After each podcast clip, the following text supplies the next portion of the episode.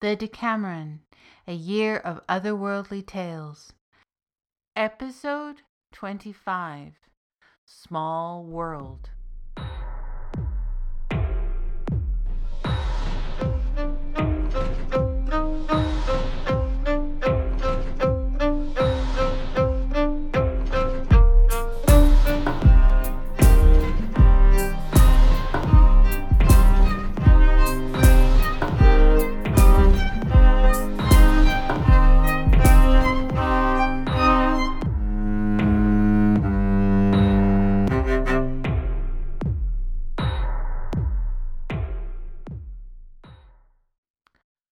My friend, Jack wrote to Lukas, tell me, what did I help you steal?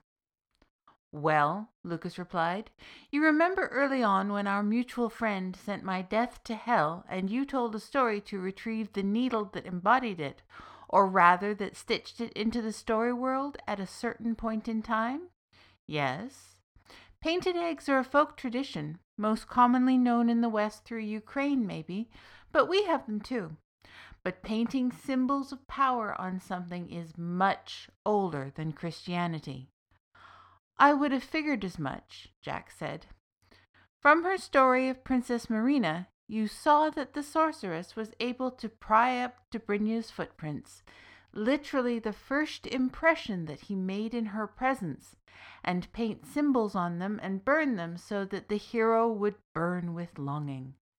The painted eggs in her basket aren't just some harmless Easter decoration. In her case, each one is like the way you see boxes, Jack, as containers for worlds.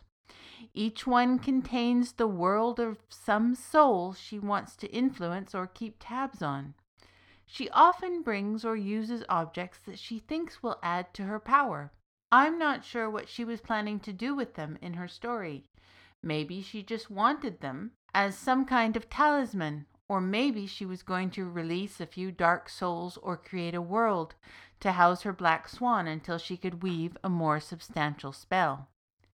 Isabel shuddered as she imagined Baba Yaga cracking soul eggs into a glass of vodka and downing it as some kind of infernal hangover cure.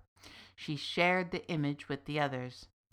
Wouldn't put that past her either, though if she were actually consuming souls, it would probably be for something more serious than a hangover, Lukas said. Might depend on the hangover, Jack suggested, winking. A shiver went up his spine, and he turned suddenly to look at his left shoulder.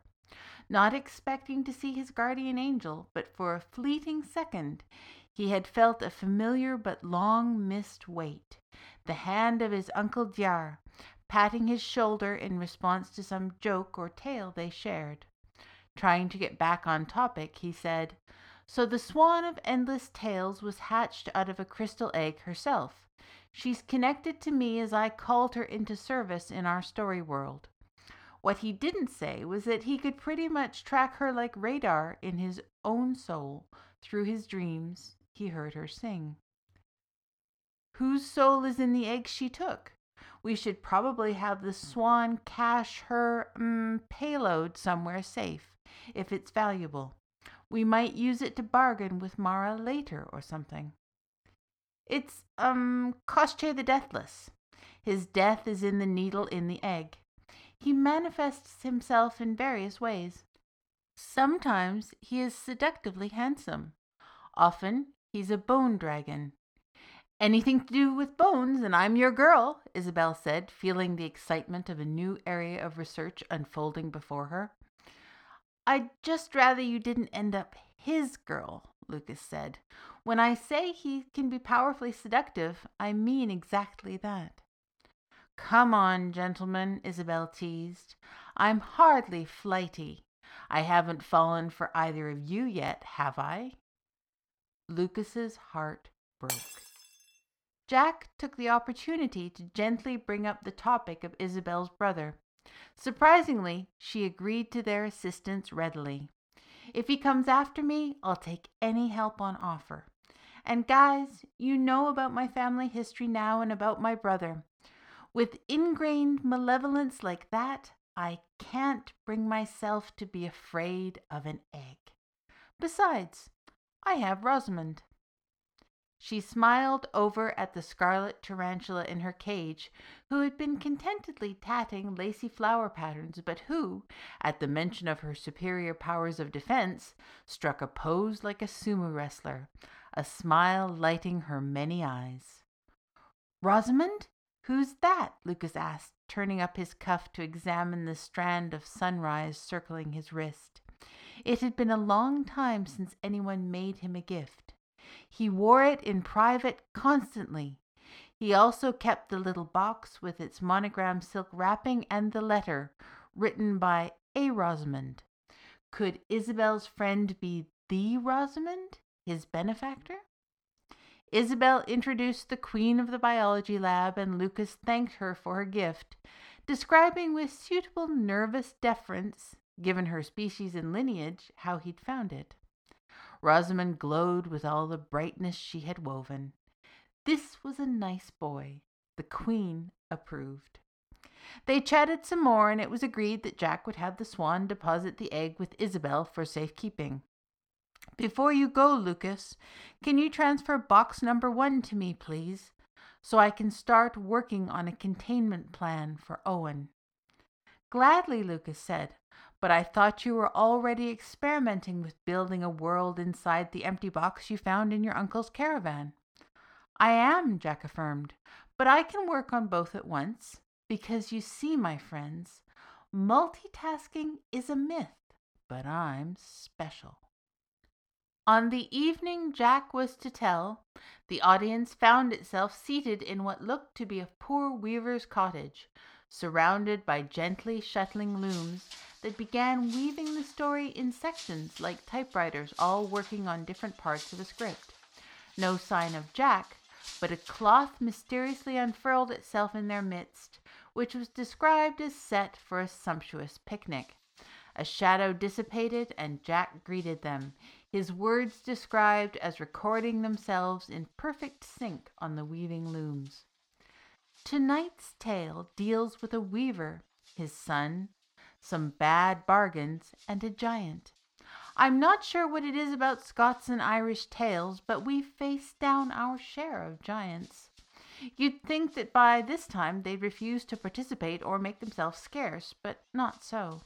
The Celtic lands were formed by monsters, built by giants, and shaped by the Fae. So I guess it's in the bones of us to maintain a sense of the mighty and awesome. And the mention of bones is fitting, for this is the tale of the weaver's son and the giant of the White Hill, the hill being made of the bones of the giant's many mortal dinner guests over the years, which was surmounted by the giant's formidable keep. But before we go there, we must start in a little cottage on the edge of a wood, where a poor weaver lived with his wife and three daughters. The weaver always felt he should have had more in life.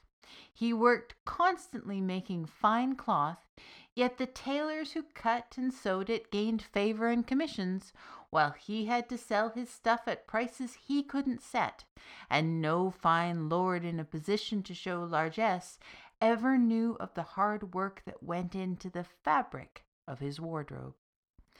It happened that the weaver had to go out to fetch some firewood, and he took his eldest daughter to help him. When they had gathered and tied two bundles and were preparing to go home, a handsome, well dressed stranger on a fine horse stopped them, asking for the weaver's daughter. You shall not have her, the weaver said indignantly, shouldering his bundle of firewood. I'll give you her weight in gold, the stranger said, and suddenly the riches were before her father on a sledge. So the weaver left with no daughter, half the firewood, and all the gold. He put the sacks in the cellar and told his wife that he sent the girl on with an errand to a neighbor. Night fell, and the wife wept bitterly, but the weaver said not a word. Some time later, he had another errand and took his middle daughter. This time they were met by an even more elegant stranger who offered the girl's weight in silver. The avaricious father accepted more readily and made up another story about his child's disappearance to tell his wife. Finally, A trip to market with the third daughter enriched the father by her weight in copper, though he was now completely bereft of girl children, and his wife was so beside herself with grief that she went into labor prematurely, giving birth to a son, a small but sturdy lad for all his early arrival. The weaver thought that he had saved three dowries and been paid well for his hard decisions. Over time, he squandered his riches on drink, cards, and fine things for himself, while his wife and son suffered for his habits and neglect. The son grew into a handsome, intelligent, and capable boy, his mother's solace and delight. Neither parent gave him to believe that he had ever been anything but their only child. One day he came home from school in tears, saying, I have learned some truth about our family. Mother, bake me three loaves of bread and give me your blessing, for I am going on a journey. I vow that I will not stay two nights under the same roof, nor sit two meals at the same table, until I have discovered the fate of my three sisters. His mother begged him not to go, but he would not be dissuaded. She baked the bread and, with all her blessings, prayers, and tears, sent him on his way. He walked until he was tired and hungry and sat down under a tree to eat. A man with bright red hair came to him and asked for something to eat. The man looked shabby and he was on foot, but his manners were refined, even though he was begging of a lad much younger than himself. Impulsively, the lad invited him to join him, and they shared out all the loaves between them, talking and telling stories. When the stranger asked the boy's errand, he told him of his quest to find his sisters. Well, said the man, it might do you no good, but you've shown me all the hospitality you can, so I will give you three things to aid you on your journey. This sword will always strike true as long as you wield it. This cloth will give you whatever food and drink you desire.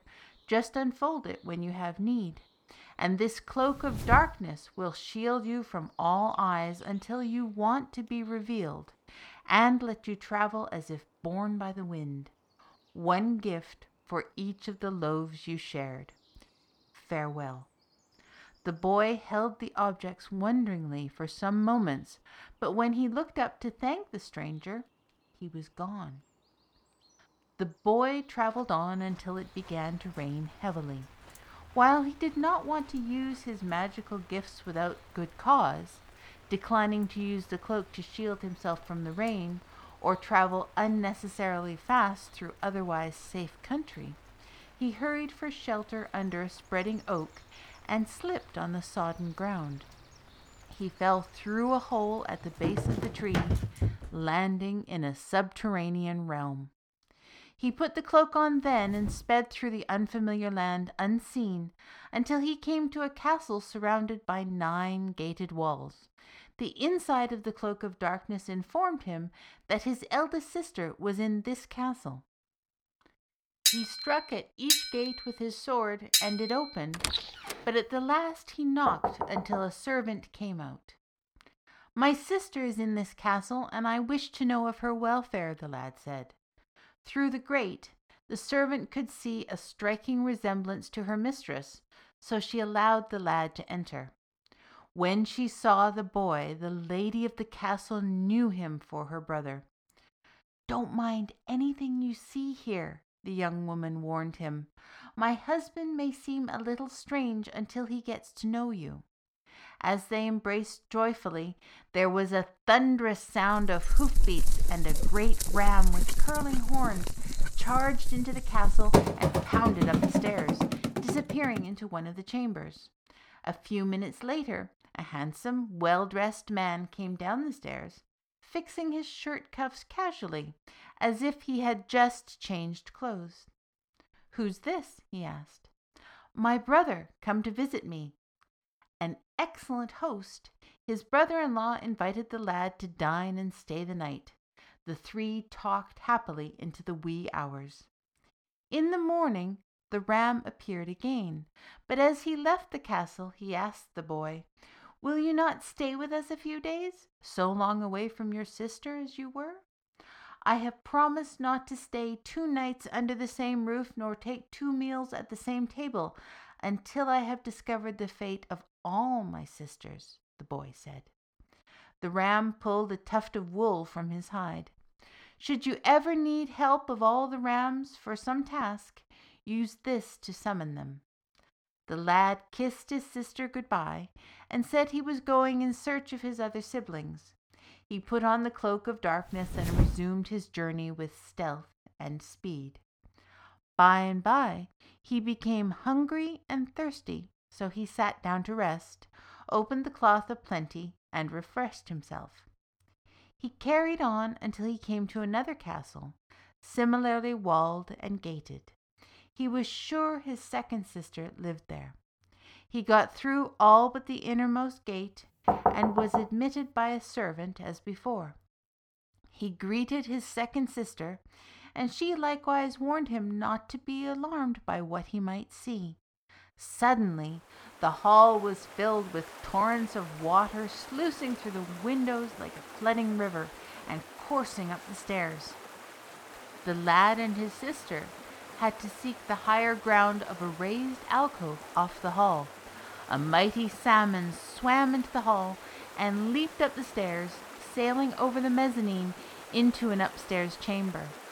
Soon a handsome man came down the stairs, toweling his hair.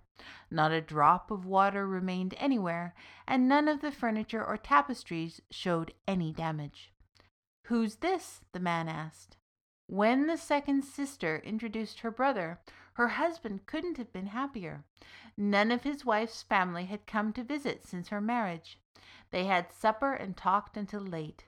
The lad accepted their offer of a bed for the night gratefully.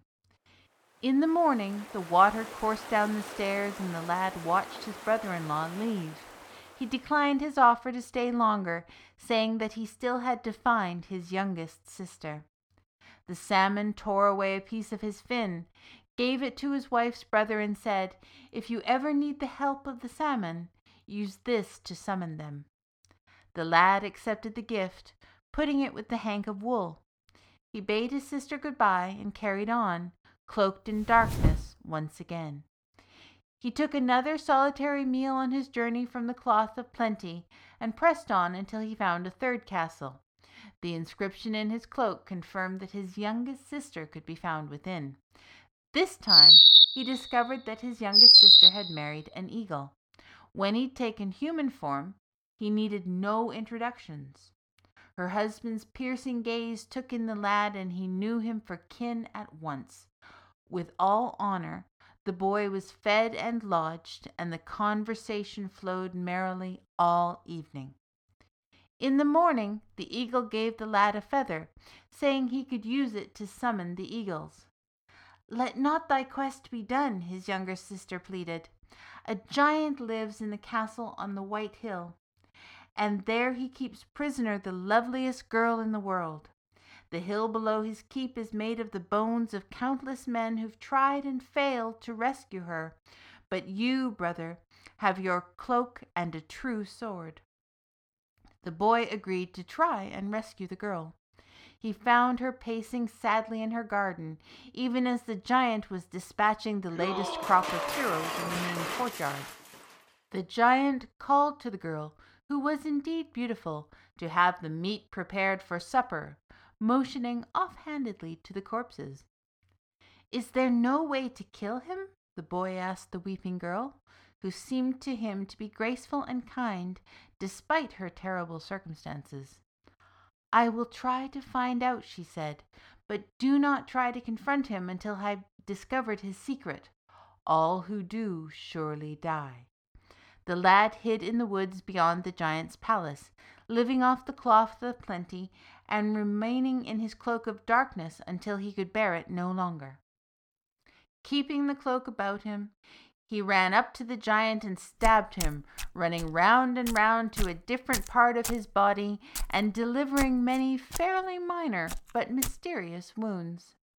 Each time this happened, the giant's captive tended his wounds, crying piteously, Oh, what shall become of me if you die? Finally, the brute said, Die? Me? I can't die. In the sea lies a chest. In the chest is a duck. In the duck is an egg. I cannot die unless the egg is retrieved and rubbed on the mark just under my heart, and none can get close enough for that. He laughed himself to tears at the very thought. The girl reported her discovery, lamenting that the giant's death was surely impossible. The lad went to the shore, took out the piece of fin, and summoned the salmon who retrieved the chest for him. The chest was made of thick oak and locked. The lad took out the wool and summoned the help of the rams.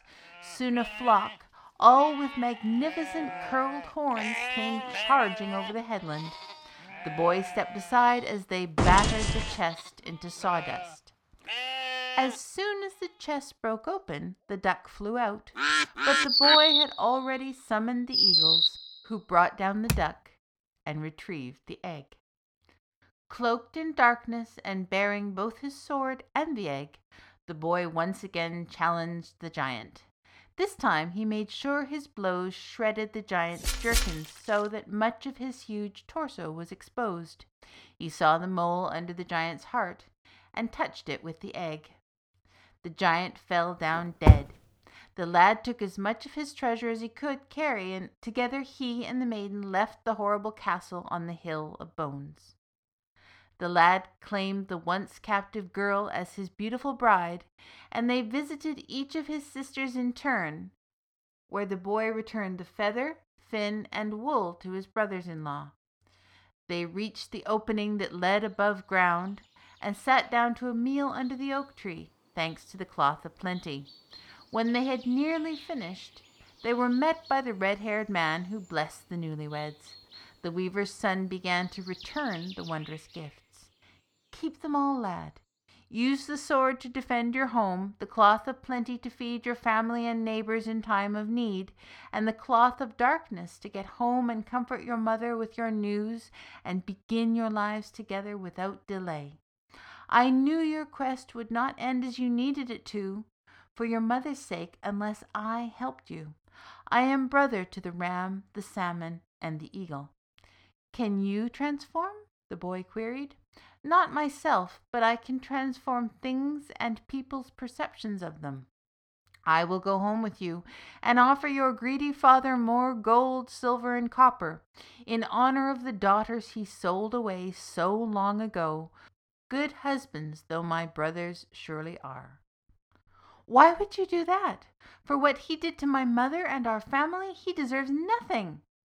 Nay, lad, he deserves fairy gold that never stays, silver starlight that winks away with sunrise, and the incessant whispers of the good people through the coppery leaves, the red haired man said. The lad took his bride home and told his mother the happy fate of his sisters, promising that after he had built a fine home for the three of them, he would take her to visit each one in their fine palaces. He built a beautiful manor with the giant's treasure. His father, the weaver, met with a red haired stranger who came to the cottage gate. The weaver followed him in companionable chat into the woods and went quite mad. He wandered through the countryside ever after, weaving tales of unimaginable but elusive riches all the rest of his days. Jack ended his tale and the loom stilled. The entire story was described on their frames. The Deckameron shuffled.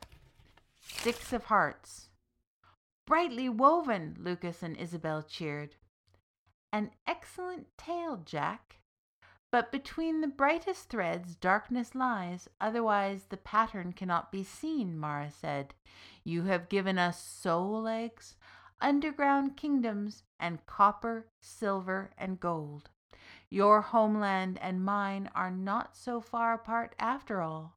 It really is a very small world.